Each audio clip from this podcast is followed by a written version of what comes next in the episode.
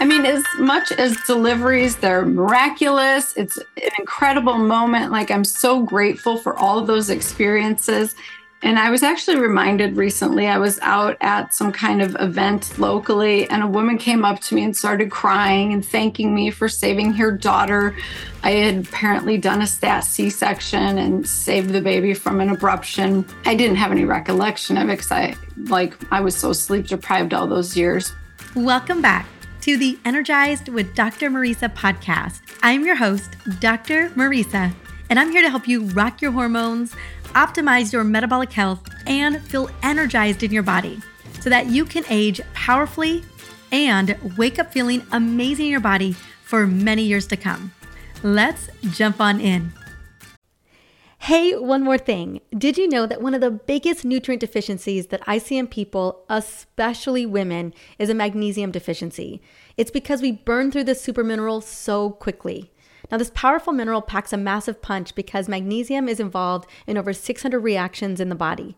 Now, it is your best friend if you need more energy, better sleep, a faster metabolism, improved digestion, and not to mention happier periods. And you can quickly replenish your magnesium levels with my essentially whole magnesium restore supplement made with my favorite form of magnesium, magnesium glycinate. Use promo code podcast and get 10% off your entire order at drmariza.com slash magnesium. Now I'll have the link in the show notes for this episode to make it easy. Go and try it out today. Earlier today, I was checking my DMs on Instagram because that is where I love to hang out and connect with you the most. And a woman named Stephanie reached out beyond frustrated, not only at the level of care that she was not receiving from her doctor, but also the extra weight that she hadn't been able to lose for the past five years since she entered kind of mid perimenopause. And truth be told, over 55% of women in my community are struggling with midlife weight gain that starts to really creep up in their 40s and continues to climb into their 50s in menopause. It's time to acknowledge the elephant in the room and normalize menopausal weight gain due to menopause. And until we begin to normalize the changes that happen in perimenopause and menopause, we will never be able to optimize women's health. The truth is, due to declining hormone levels, specifically progesterone and estradiol, in our early to mid 40s, and for some it could be earlier than that, some it could be later than that. But ultimately, this decline in hormones leads to menopausal levels of these critical hormones that connect to every organ system of the body. Basically, they drop down to almost none. And what happens as a result is a woman's body experiences profound systemic wide physiological changes. I'm talking the brain, the cardiovascular system, bones, metabolic health, inflammation, muscles, joints, hair, skin, vaginal changes, even our gut microbiome. There is nothing that is left off the table when it comes to experiencing a profound shift and change due to the decline of these important hormones. Every organ system is affected by our declining hormones. And to be honest, it's not going somewhere good. In a way, our declining reproductive hormones seem to speed up aging for the majority of us. And I quickly want to share some of the metabolic changes that occur as a result of the perimenopausal transition into menopause that lead to menopausal weight gain. And the reason why I want to share these with you very quickly is that I want you to know that you are not crazy, that things are shifting and changing metabolically that are moving you more towards a state of metabolic dysfunction. Here's some of the things that are happening lower estradiol levels result in lower muscle mass. Lower estradiol shifts fat from our butt and hips to our abdominal fat. So we start to see fat redistribution to belly fat, which creates more insulin resistance and more inflammation. Lower estradiol levels drive insulin resistance across the board and will drive up our lipids, like our triglyceride, triglycerides, total cholesterol, and we'll even see blood sugar rising as well. Lower estradiol levels disrupt metabolic balance and mitochondrial efficiency. Lower levels of progesterone drive more deregulated stress, which can have a profound impact on our metabolic system. And lower testosterone levels disrupt metabolic balance and lowers muscle mass. All of this moves us in a direction of less metabolic stability and less metabolic efficiency and resilience. Because I know that midlife women want to know what's happening to their bodies during this critical transition and want to know what they can do to pivot either during perimenopause or in menopause. I invited my dear friend, Dr. Tabatha Barber, to share her expertise in treating menopausal women struggling with metabolic dysfunction and menopausal weight gain, along with a lot of other things that are happening to us at this time in our lives. So before I bring her on, I want to quickly sing her praises. Dr. Tabatha Barber is a triple board certified in obstetrics and gynecology in menopause, and she's a functional medicine doctor. She has the unique situation of being licensed to practice medicine in over half the country. She's the host of the Gutsy Gynecologist Show, where she shares wisdom and knowledge with women everywhere to reclaim their health. She is the creator of Fast to Faith, a 40 day program that takes women on a faith centered journey of fasting to heal and thrive. And she is now the author of the brand new book, Fast to Faith. Let's welcome Tabatha. Here's something I know every woman can agree on stubborn belly fat can feel like the worst, especially when you've tried everything to lose it. Not to mention, belly fat can be dangerous for us too. According to a brand new study, women over 40 who have excessive belly fat are up to 20% more likely to suffer a heart attack. And no surprise, hormones are involved in belly fat production, which is actually good news because we can optimize your hormones and metabolism for a flatter stomach. And that's exactly what I'm offering to you as a free gift today. My Belly Slim Down Guide gives you three effective strategies to get rid of belly fat, along with recipes to reduce bloating, balance your blood sugar, and speed up your metabolic furnace to optimize fat burning. So grab the Belly Slim Down Guide with my proven protocols and recommendations and recipes now at drmariza.com slash slimdown. That's drmariza.com slash slimdown, and the link will be in the show notes uh, to the show. Welcome to the Energized Podcast, Dr. Tabatha, honey. How are you doing today? I am so excited for this conversation. Thank you so much for having me. Oh, I am so excited. We're going to be talking about all the things related to women in midlife, talking about stress, bioidentical hormone therapy, metabolic flexibility, fasting, a lot of the tools that I think really move the needle for women, especially 40 and older, which, as you and I both know, is half of our life. And what I would love to do before we get in, because I haven't had you on the show before, is would you share kind of that defining moment for you, Dr. Tabatha? What was that moment for you where you wanted to move? I mean, were you always in kind of a functional practitioner, or was there a moment where you realized, you know, being in practice, you were starting to see things in your patients and you realized that maybe you needed to take a different route in terms of how to take care of them? Oh my goodness. So it was actually my own pain to purpose story. And I think a lot of functional providers have that where it's just some pivotal moment in their lives where they realize they can no longer do things the way they were doing them. So I'm a high school dropout. I should have never gone to college. My delivery at 17 years old of my daughter was very traumatic. And I was assigned a doctor who made it clear that he didn't want to take care of me. I was on Medicaid. So, you know, he would say things like, I get 20 cents on the dollar for you. And there was never any discussions, there was never any informed consent. Things were done to me, nothing was explained. And it was all very traumatic. And at the time, I just felt like this is how it is. Your doctor tells you what to do and you deal with it. But I had a long labor. I pushed for over three hours and he finally came in and he did a forceps delivery on me that tore me from front to back. And I was never the same person after that. I still have complications to this day, but little did I know that he was a family practice doctor and he couldn't do a C section. He had no other choices.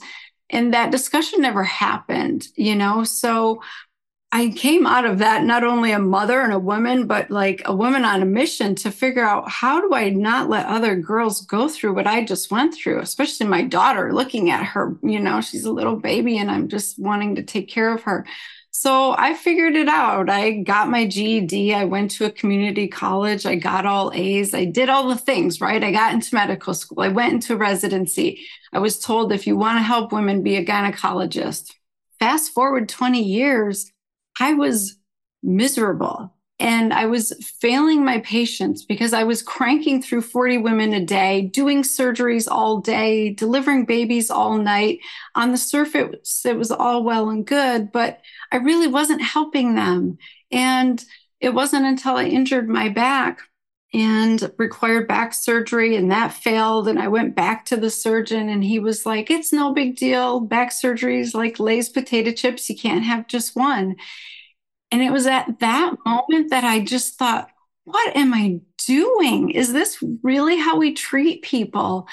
And I did the unthinkable and I took four months off of work. I, it was very hard for me to give that up, to just say, okay, I'm going to abandon my patients, because that's what I felt like I was doing. But I was at my breaking.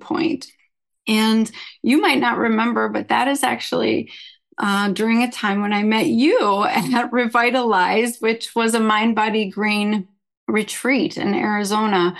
And I found this whole world of health and wellness I knew nothing about. You talking about your podcasts and Jolene Brighten and JJ Virgin and all of these people. And I thought, there's a whole nother way to live and function because as a doctor, all I see is disease and dysfunction and it was just band aid medicine. I was just trying to fix the symptom that was presented quickly as possible, but I was never asking, why is this happening? Why is the body so called retaliating? I had this hateful relationship with my body, and why was it betraying me? And so I learned so much. And once your eyes are opened, you can't go back, right? Like I tried to go back and do functional medicine with my patients and I couldn't do it. You know, administration was yelling at me, you're not making enough money, you're taking too much time with patients, you're not doing enough surgery. And I left.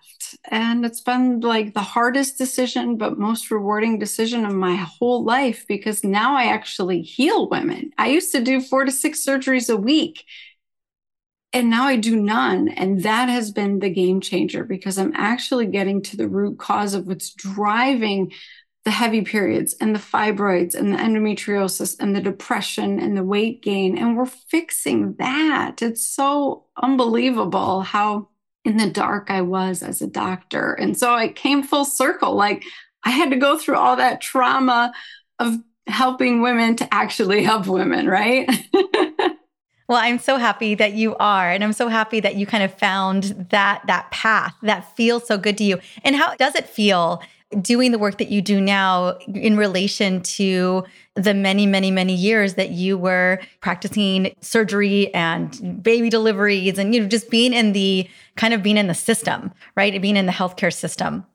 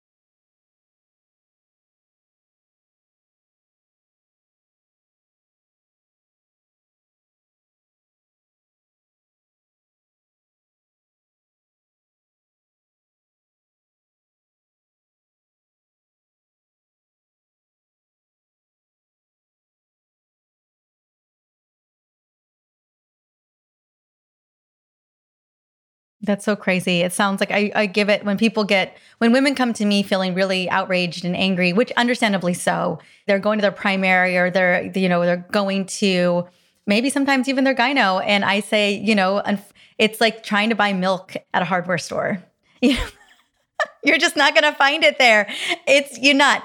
And what's heartbreaking is, is I would think that, I think I get why so many women, you know, going to their gynecologist would think that that would be the place to ask about their hormones and ask about perimenopause and ask about menopause and a lot of the things that are happening that are coming up that we know are absolutely related to you know hormone fluctuations and declining issues due to declining hormones. Um, except as you just mentioned that you're like that's not what i was training for.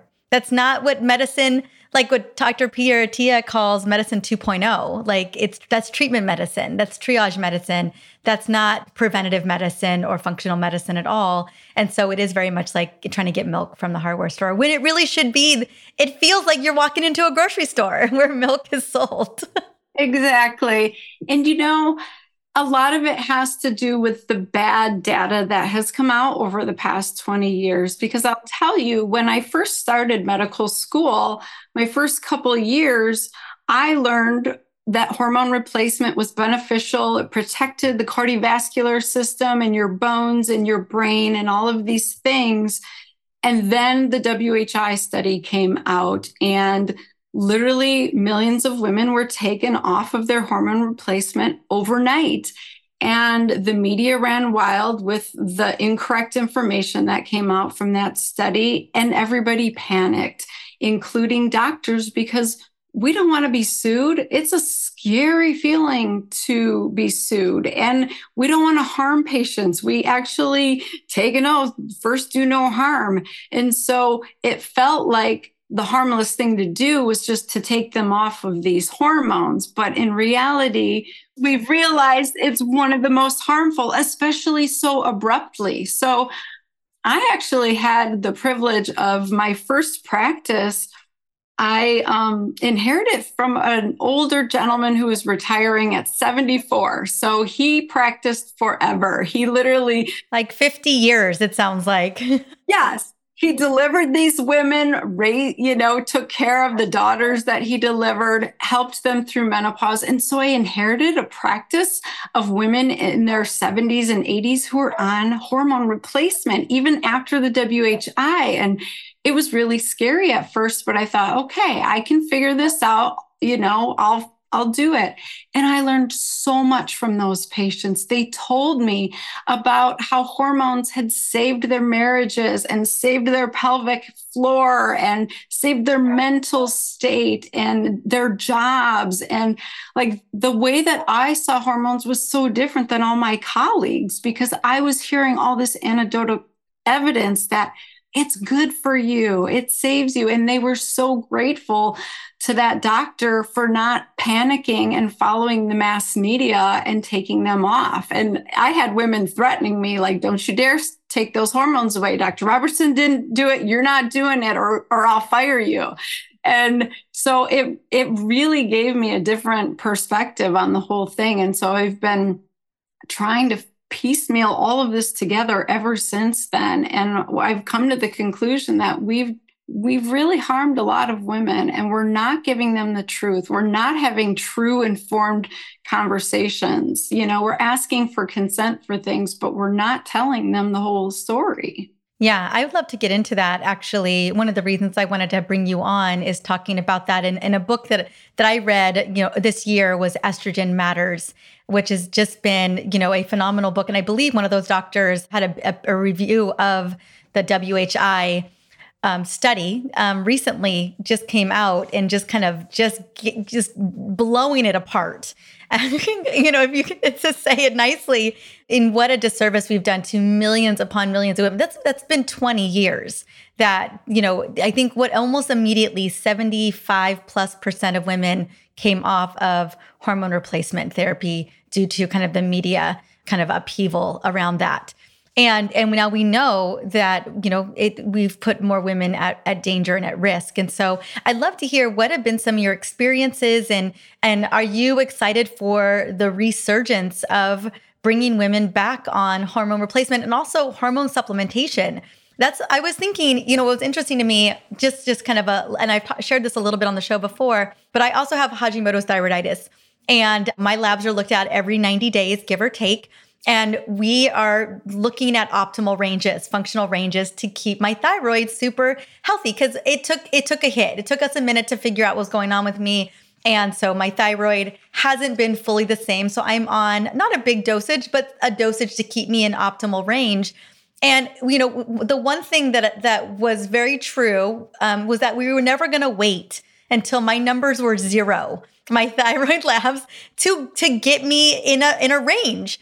But that's what I find that we sometimes do with women is that we wait until the progesterone and estradiol tank.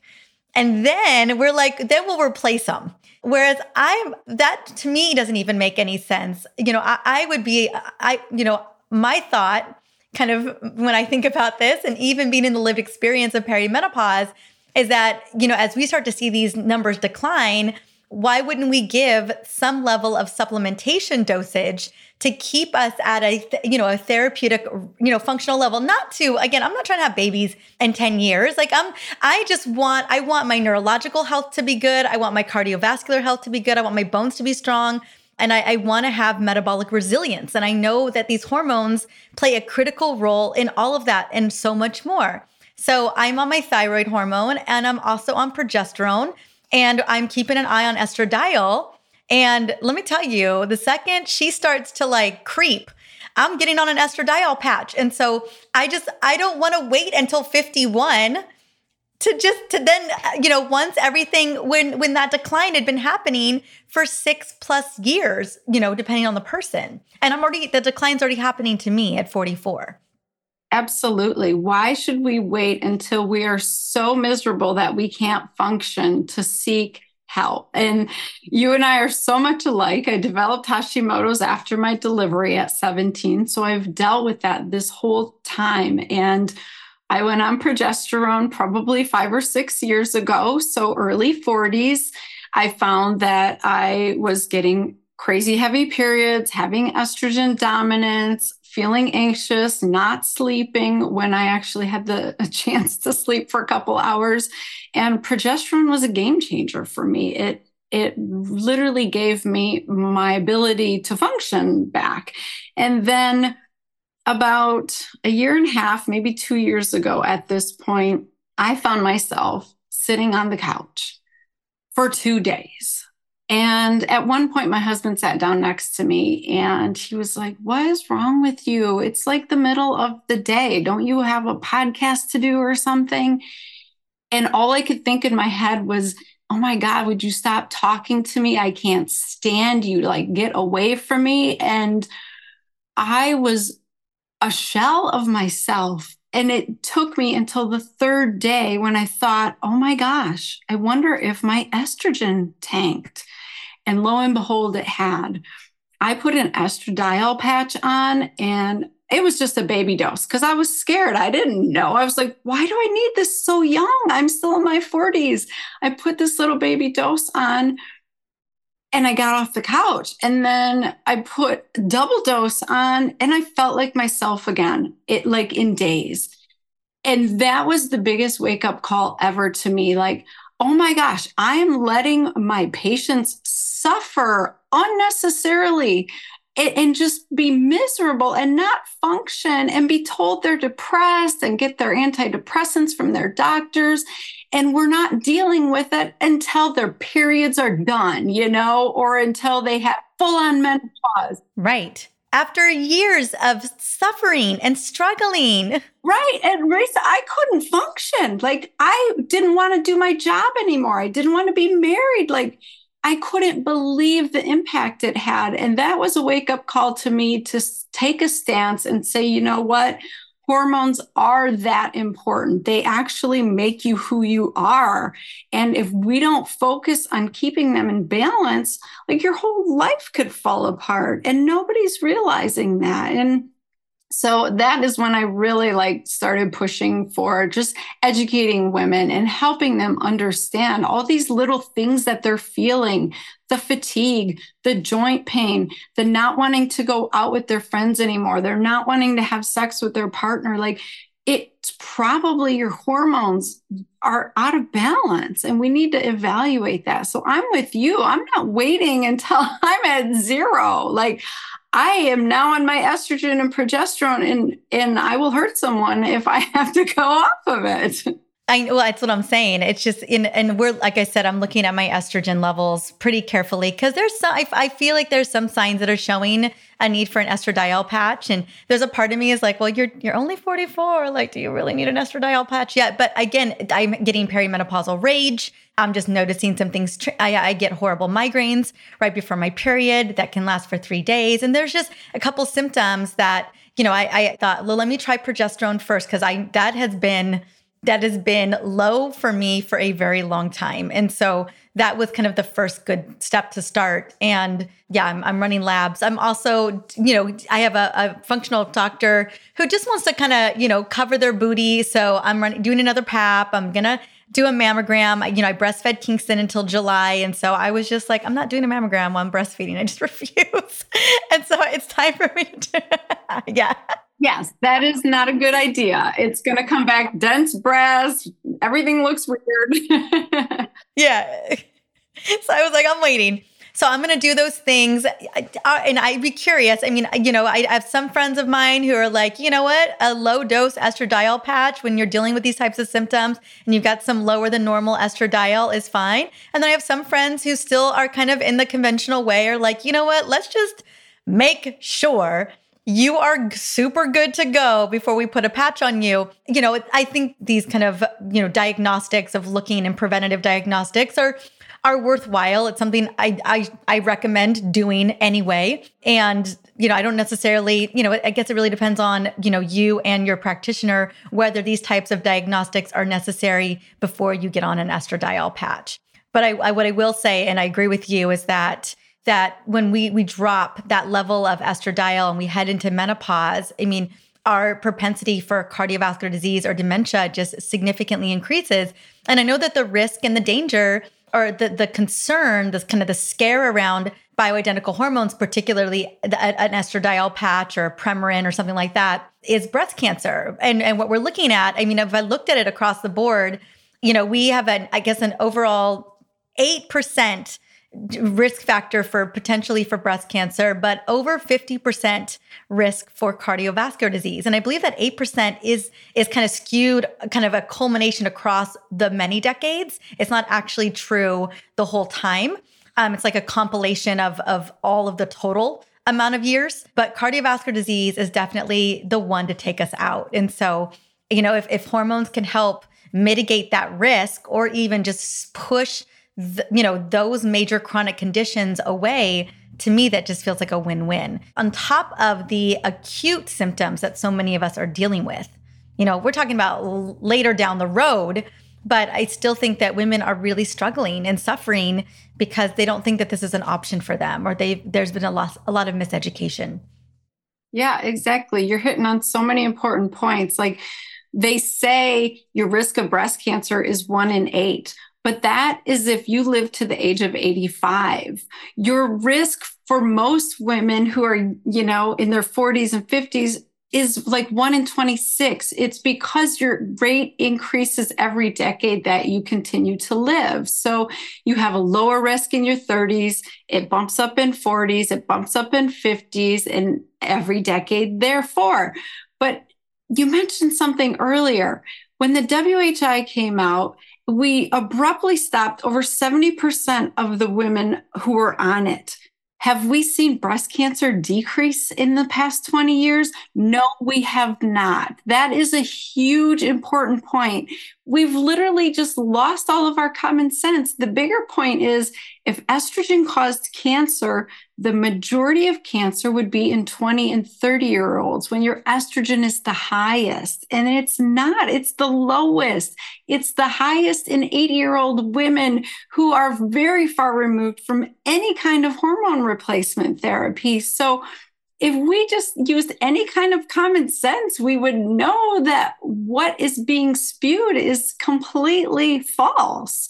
And what's even more frustrating is if I would have went to a gynecologist with my complaints at age 45, 46, I would have been offered a birth control pill to quote unquote regulate my periods and make myself feel better, maybe help my skin. Like it's supposed to do all of these amazing things, right? Manage, support your mood, maybe. I mean, whatever's being sold as this kind of cure all, but really manage your periods and pain. And birth control pills are 10 times the amount of hormones that hormone replacement therapy is. So it's way higher doses. And we are fine and comfortable giving these to women until they're age 50. And then we panic and say, oh my gosh, you're 50 years old. You got to get off the birth control pill now. You can't have hormones anymore.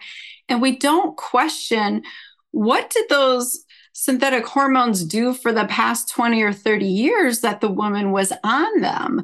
And part of the WHI study, what it showed was it studied two different arms. There was two different groups of women, women who just took estrogen as Premarin because they didn't have a uterus and that's what the standard of care was.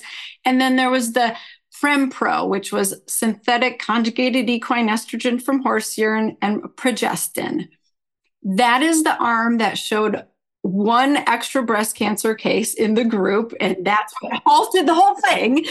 But it wasn't the estrogen group. It was the estrogen plus progestin. And that progestin is what's in all of our birth control pills. So we are giving this synthetic progesterone that is known to be harmful to women for decades. And then we tell them they have to go off and they can't have any more hormones because estrogen is the culprit. We have it so wrong.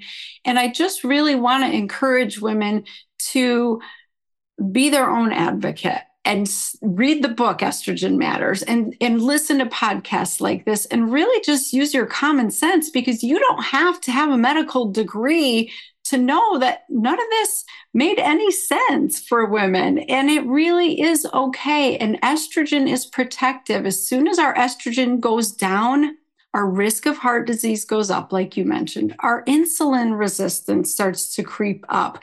Our weight starts to creep up. Fat distribution shifts and changes, and not in a good way. Absolutely. And I just want to point out the fact that I believe God created our bodies to do amazing things. And it's not that your body's failing you.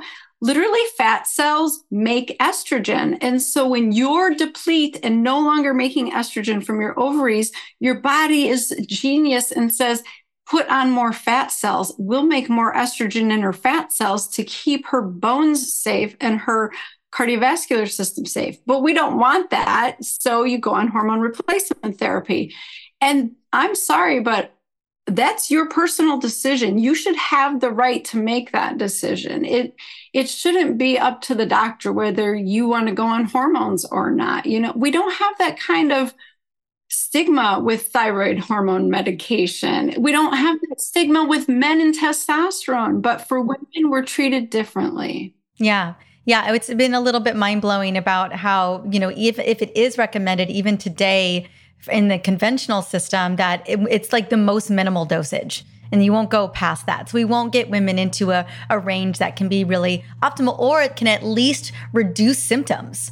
So that had been really, it's been interesting to hear from so many women is that, you know, they get maxed out on their dosage and they still don't feel well.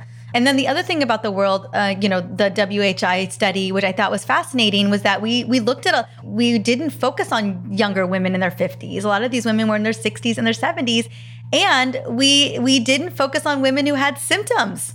You know that were that, that like things like hot flashes or and the other thing that was really interesting to me was that a lot of these women with them being older had a lot of you know metabolic risk factors. So you know that was happening as well. They lots of insulin resistance lots of cardiovascular markers that were off and lots of kind of metabolic syndrome. So there was just so many things that went wrong with this study that um, really breaks my heart. And i'm just so grateful that we're, we're moving away from it. Oh, I think it's so important that you brought this up because seriously, that study was not your average population of women seeking hormone therapy. The average age woman, like you mentioned, was 63. She was at least 10 years postmenopausal and been without hormones in her body for a decade.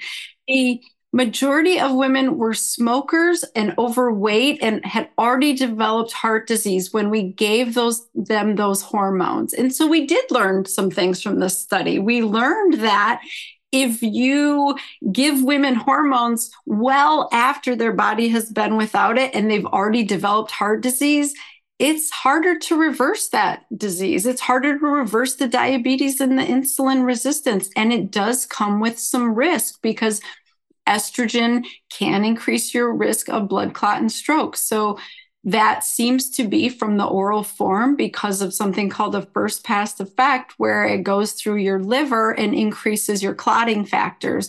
So we know that it's safer to get estrogen transdermally through the skin with a patch or a cream or a pellet. And we know that progesterone is better than progestins. So we did learn a lot. Unfortunately, we just harmed a lot of women in the meantime, and a lot of women suffered unnecessarily, you know. And I look at women like my mom who could have had hormones at that at that point and now she's quote unquote too old and she can't receive the benefits because she's already had bone loss and dementia setting in and all of the things and so all we can do is go moving forward, have that conversation with women. So if your doctor is not capable of having that conversation, you deserve to find someone who can have that conversation with you. And there are plenty of doctors out there who know the truth, who have been educated. And unfortunately, conventional OBGYNs, they still think there's no data because they are so stuck in their world of disease and dysfunction that they don't even know that the Institute for Functional Medicine and the Anti Aging A4M Association and all of these big, huge wellness and prevention associations have been doing the studies. They're out there. They're just not talked about in the world of the conventional space. And so I say don't even get mad at your doctor. They just don't know. They're ignorant to the whole situation. I think you're you're absolutely right. The most important thing we can do is be proactive for ourselves. Be the CEO of our care to take an active role in our care. We we know this has been shared so often on the show, more often than probably anything else, but that if we want to to have a beautiful healthy well life especially you know in our 50s 60s and beyond we really need to be a part of that active conversation a part of the team that helps to support our health span and well-being.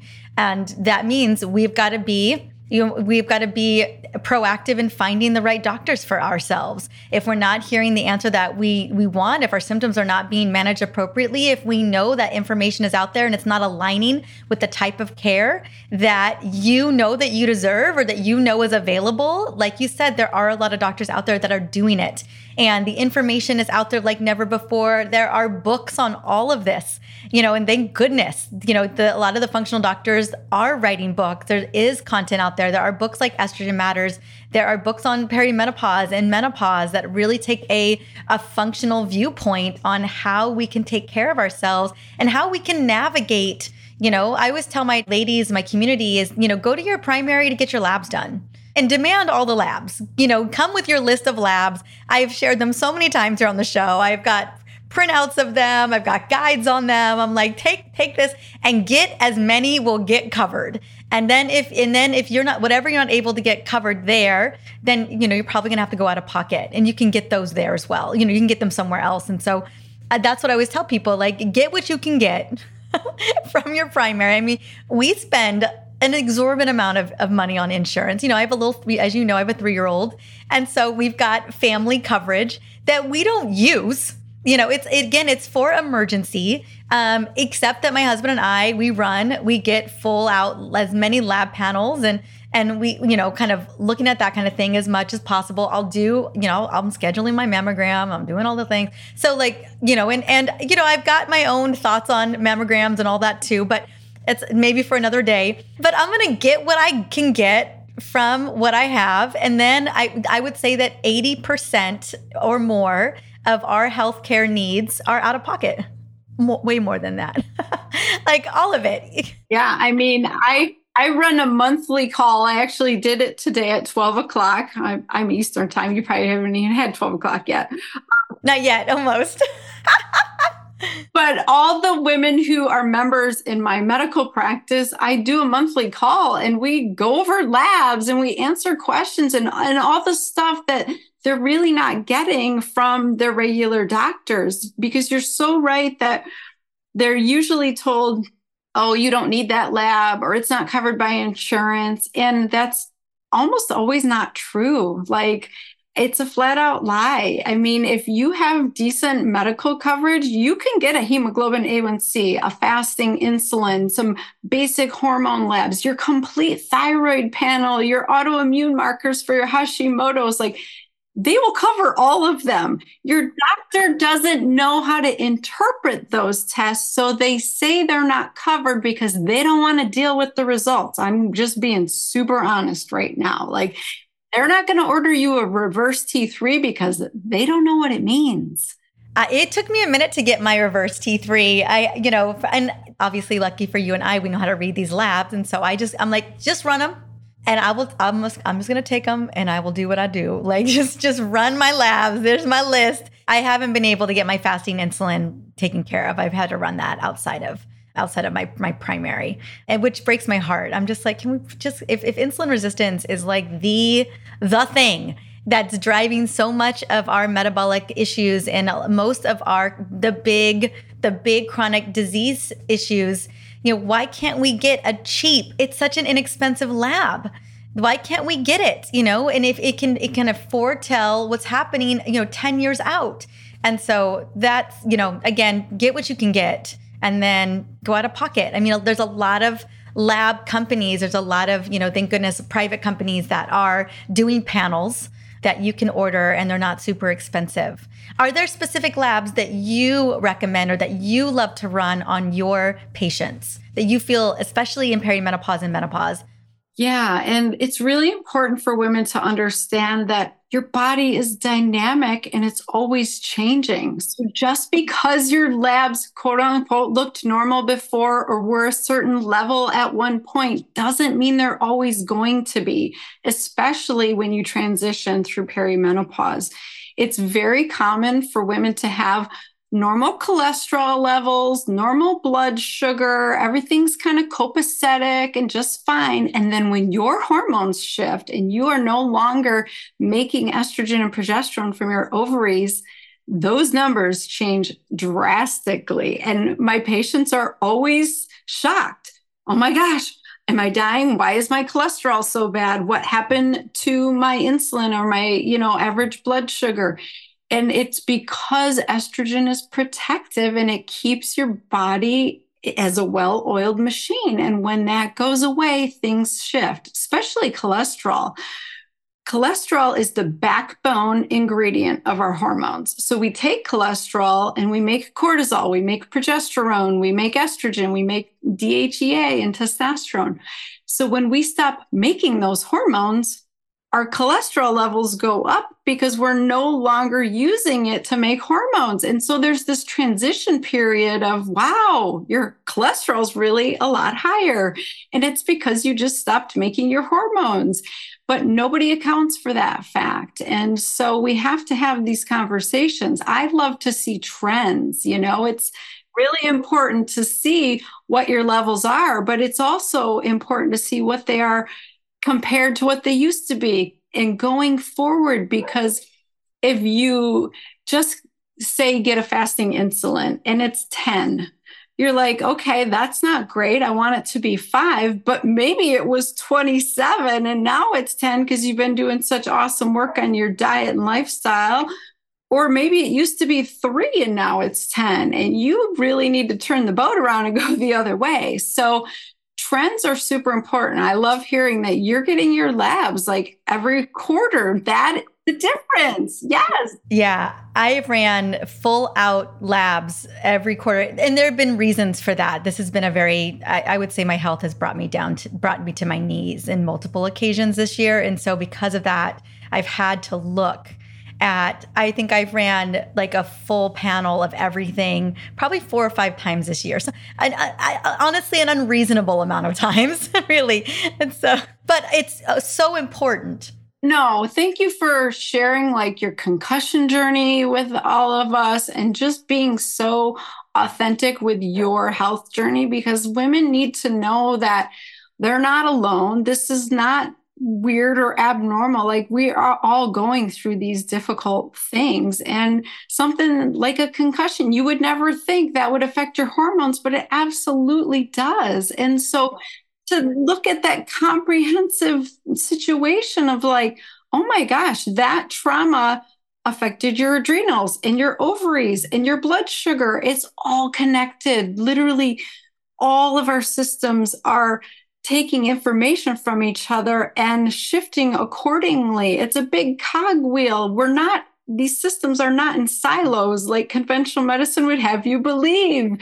You know, we go to the gastroenterologist for our diarrhea and the neurologist for the numbness in our fingers and the endocrinologist for our thyroid. Literally, it's all connected. And so the more that women can understand that piece of it and that when one system shifts, they all shift because your body has this innate intelligence. It's always trying to be in balance. If one thing's way off, the other thing is going to shift. And so we don't think about it that way. So I love that you bring all that to light and really help women realize that it's not just straightforward, like what's happening in your pelvis.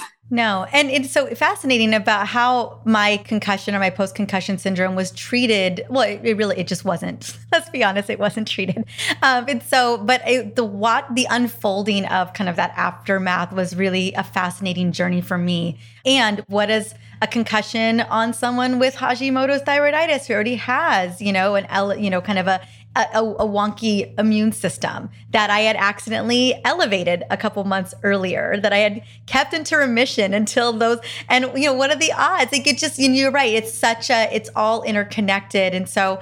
I, the one thing I will say in terms of you know running labs so many times this year is I do have so many data points to pull from. Um, but I do. I mean, ideally, you know, annually is amazing. You know, if if you've got something that you need to keep and monitor two to three times a year, depending on what it is, um, I think is always great. And like you said, having that time, kind of that timeline of, of looking at your labs, especially kind of, you know, ideally, I would say women, you know, if we could look at them in your 20s, into your 30s, into your 40s, like we could see this overall trend over time and really understand what's going on with your body, especially your, your metabolic health uh, and in the correspondence to your hormone health. And so, and if you're you're listening, you're like, well, I never did that, or it didn't happen for me. No worries. Like today is always a great day to start that timeline to be looking. And so, yeah, I have all my lab. My labs are all in a spreadsheet.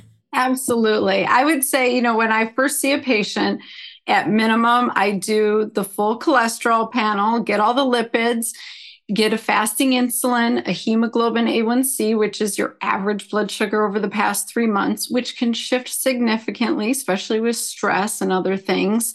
And so that's why you want to get an insulin because if your insulin is okay, that means your body's still handling this elevated blood sugar and, and still can manage it. If your insulin's elevated and your blood sugar is elevated, you are way closer to diabetes than someone who has a regular insulin. So it, it, it all matters.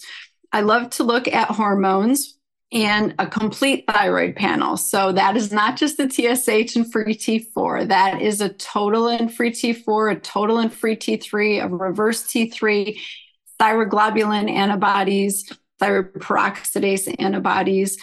And if you know, there's other symptoms. I might do more autoimmune stuff like an ANA or something like that. I also do vitamin levels. I want to see your vitamin A, your vitamin D, your B12 or methylmalonic acid, one of those markers. CRP is super, you know, helpful. It's C-reactive protein. It tells us how much inflammation in your body initially that test was just for cardiovascular disease but what we've come to understand is the high sensitivity marker of it is really helpful just for inflammation in general. And i find that it's almost always coming from the gut. So if i see like a crp five six seven i'm like oh yeah we need to check your gut. We need to figure out what the heck's going on in your gut.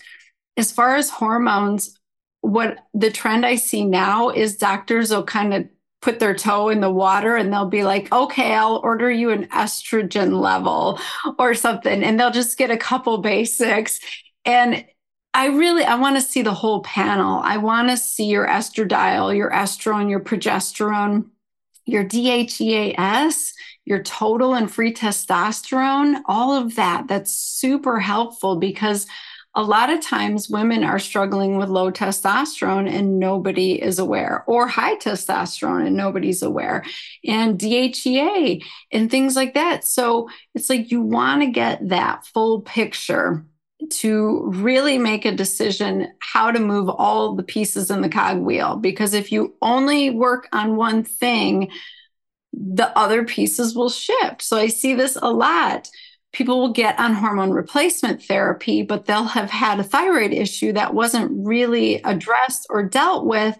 And then that gets worse, you know, or adrenals. Like you have major adrenal dysfunction, you don't deal with it, you're trying to heal your gut or fix your thyroid it's not going to work. You have to uh, deal with the adrenals. And so that's where I love functional testing because you can't really evaluate the adrenals very well in blood work. Blood is just a transport mechanism, it will tell you what's going on, like how much something was produced, but it doesn't tell you what your body's doing with those and how they're being metabolized and utilized. And when it comes to adrenals and cortisol and all of those pieces, you want to be looking at how your body's utilizing that, What's your 24 hour pattern looks like. And so then we're starting to get into functional testing, but you can do so much with some basic blood tests. I agree. And I, that's what I always want to emphasize. I mean, sometimes we do need to go down the rabbit hole. And I'm so grateful that you are helping women go down that rabbit hole.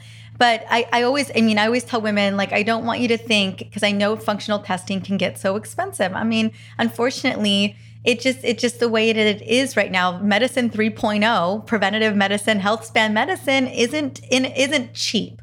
It, it, it, can get a little expensive and i want women to know that you know there are baseline labs that you can get ordered that we can start with that you can make some major changes. But you're absolutely right. As, as you were listing all the things, I'm like, I was, you know, and, and I'm sure so many other women are like, got it, got it, had it, had it, you know, like, I'm like, oh yeah, adrenal. How do you think I got Hashimoto's in the first place? I had a dr- massive adrenal blowout, you know, and it wasn't a burnout, it was a blowout. Like it was, you know, and so, and then, you know, and, and, and the gut issues and how that's related to, you know, so many other things. And, um, and then, you know, looking at how stress has a profound impact on our metabolic health or declining hormones on our lipid panels. I mean, all of these things, it's all so interconnected. And I think kind of the big takeaways here is, you know, tr- get your annual, get the labs done, do your annual um, so that you can kind of see that timeline play out.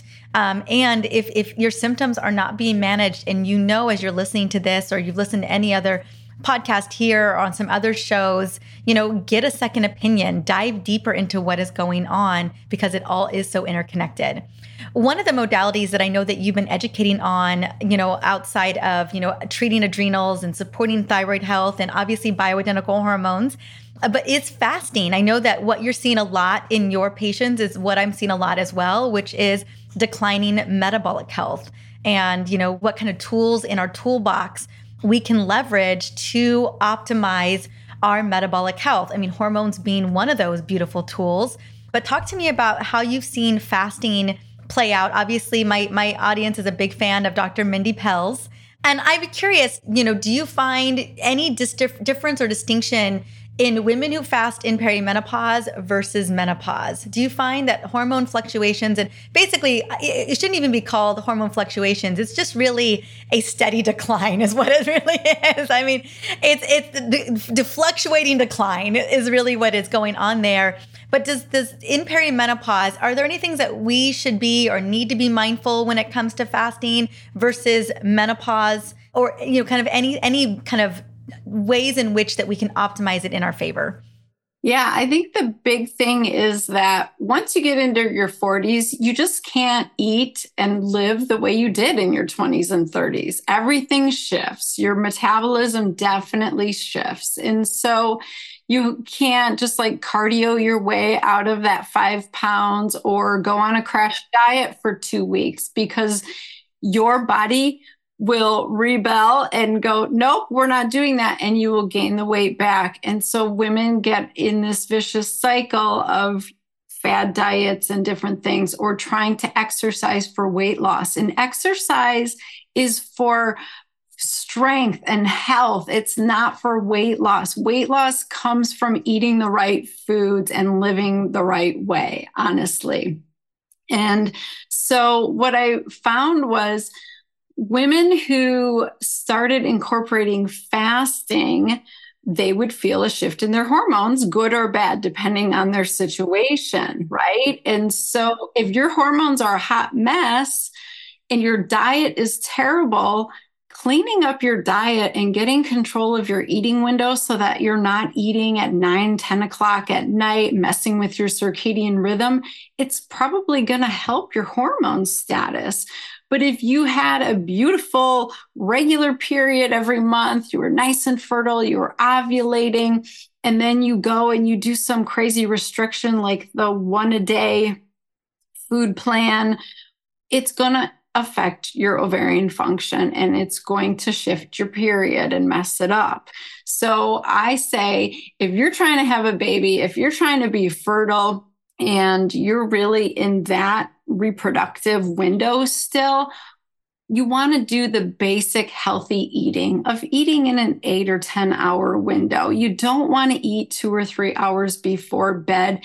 You want to focus on healthy fats and proteins and complex carbohydrates that have fiber because fiber helps you remove your excess hormones that your body's done using. So, all those basics really still come into play for reproductive women. And some people call that fasting. Like if I only eat from 8 a.m. to 6 p.m., I am fasting those other hours. So it's all um, semantics, really. It's like people get into things. But I would say it's like your superpower once you're in menopause. And because your metabolism needs that extra boost. And when you don't have those hormones, you don't need as many calories.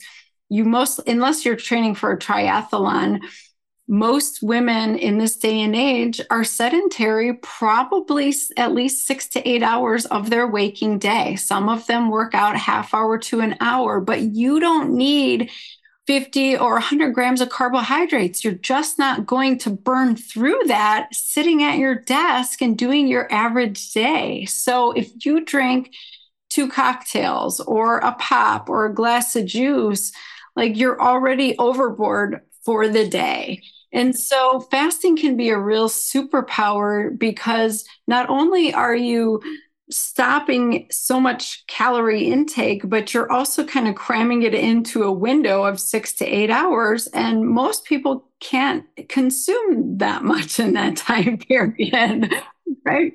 Well, yeah, and it's during the day. You kind of we were talking about like you're honoring that circadian rhythm. I find, and I, I am not, I'm sure you've worn a continuous glucose monitor, but we eat early. One for my son, and also for our blood sugar. But, you know, I could eat the same meal two hours later and it looked very different on my blood sugar, right? And so I find that we eat often in the in a window, you know, during the day where we're more thermogenically, you know, kind of in a more thermogenic state, and then kind of in the evening time, especially a little bit after dark, when I'm it's just going to my butt. It's really anything and everything at that point. Um, you know, that's when we are fasting. We are, we're usually fasting from like you said, six to 6 to 6 p.m. to 9 p.m. or 9 a.m. Sorry. Um, and I find that my blood sugar is so much happier. And I'm just not, I'm not doing push-ups at night. You know, I, I do do some, I do do a little something. We walk after dinner, you know, but I'm not doing big things in the evening. You know, I'm, I'm putting my son to bed. I'm, I guess I'm chasing a toddler, but a naked baby. okay, you're doing a lot, but most of us are not expending a ton of energy. And carbohydrates, which are, they come in good forms fruits, vegetables, things like that. But all of those empty carbohydrates like pasta, bread, rice, all the stuff, it tastes good. But if you don't burn that right away as fuel, your body has to do something with it. And the first thing it does is stores it in your liver as fat. And fatty liver is now the number one cause of liver transplant in this country. And it's because we are eating too many carbohydrates. We're drinking too much wine. We're drinking too many cocktails, too much beer, all of these things. And so our body has to store it as fat and it has to pump out insulin to do that job. So the more that you eat, the more insulin you have to produce, the more you have to try and, and, regulate that blood sugar. And that's how things become dysfunctional. So we get into this state of being a sugar burner. And my 13 year old daughter, she can handle it because she plays basketball and volleyball and rides her bike everywhere. She's earning her carbs. Right. She is burning the crap out of her carbs. Whereas I need to eat protein and fat, which is slower acting and more satiating so that I'm not hungry again in two hours. I don't want to eat again. And I can utilize that so much more effectively than all those carbohydrates. And once I realized that and got off the sugar roller coaster myself, my brain started working so much better and I didn't get hangry and I didn't get jittery and feel crazy all of the time. And so I love teaching women how to go from sugar burner to fat burner. You know, Mindy and I used to run in the same circles. We've had all these conversations. Like, I absolutely agree with everything that she's saying as well. And what's even bigger in like my life right now is I've taught women how to do intermittent fasting, but when you figure out why you're trying to take care of your body, why you're fasting, why you're exercising, and you find some higher purpose for it, that's the game changer because all of a sudden, it's not about trying to have enough willpower and overcome your cravings and and all the emotional eating that we women do. It's like oh my gosh there's a bigger purpose for honoring my body and doing all of these things. So if you start to add in the faith piece to fasting, it can be a real game changer for women. Women who feel like, okay, I can't get off this vicious cycle of I try it, it works for three months, and then I fall back into my old habits and my old ways. It's because they're trying to rely on their own limited strength as human beings, their own willpower. And you have to search outside of yourself and have a big reason a bigger reason for why you're doing this. Like rely on your creator for your strength, rely on your faith to get you through this. And that's where I see women really have transformations and shift their life more permanently for the better. So that's my focus right now is just teaching women how to fast their way to like a faith-filled life, a, a life that is more rewarding. As, and it's not just about weight loss. And I know you have a book coming out. Do you want to just quickly share the book? Yes, I'm so excited. It's called Fast to Faith. So it explains how we're all, you know, the systems are interconnected and how everything does come back to metabolic health, like we were talking about. And it goes through 40 days of teaching you how to go from being a sugar burner to a fat burner while using daily Bible scriptures to meditate on for your strength to get you through this process of learning how to fast as a woman in a healthy way that is sustainable for the rest of your life. I love it.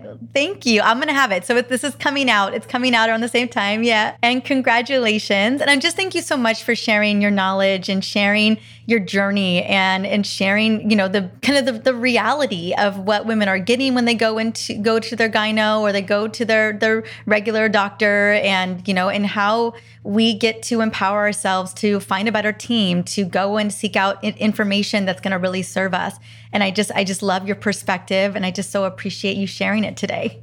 Oh, I'm so honored to be here and I hope that we can get some somebody to just, you know, go out and do something different and feel better. So thank you so much for all you're doing. Mm, thanks, honey. I am beyond grateful that Dr. Tabatha spoke into the Women's Health Initiative study and all of the profound mistakes that were made in the study that have had a devastating impact on women and their health for the past 20 years.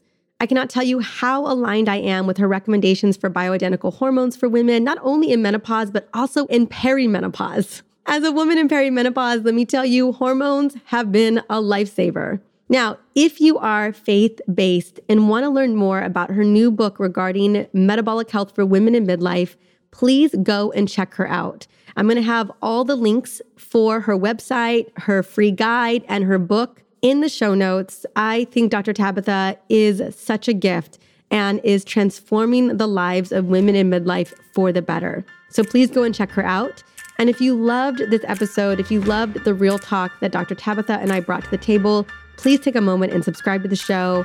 And even better yet, take a moment and rate the show. It just takes a couple of seconds. That way, we help more women find their truth and get their answers when it comes to navigating and optimizing their health.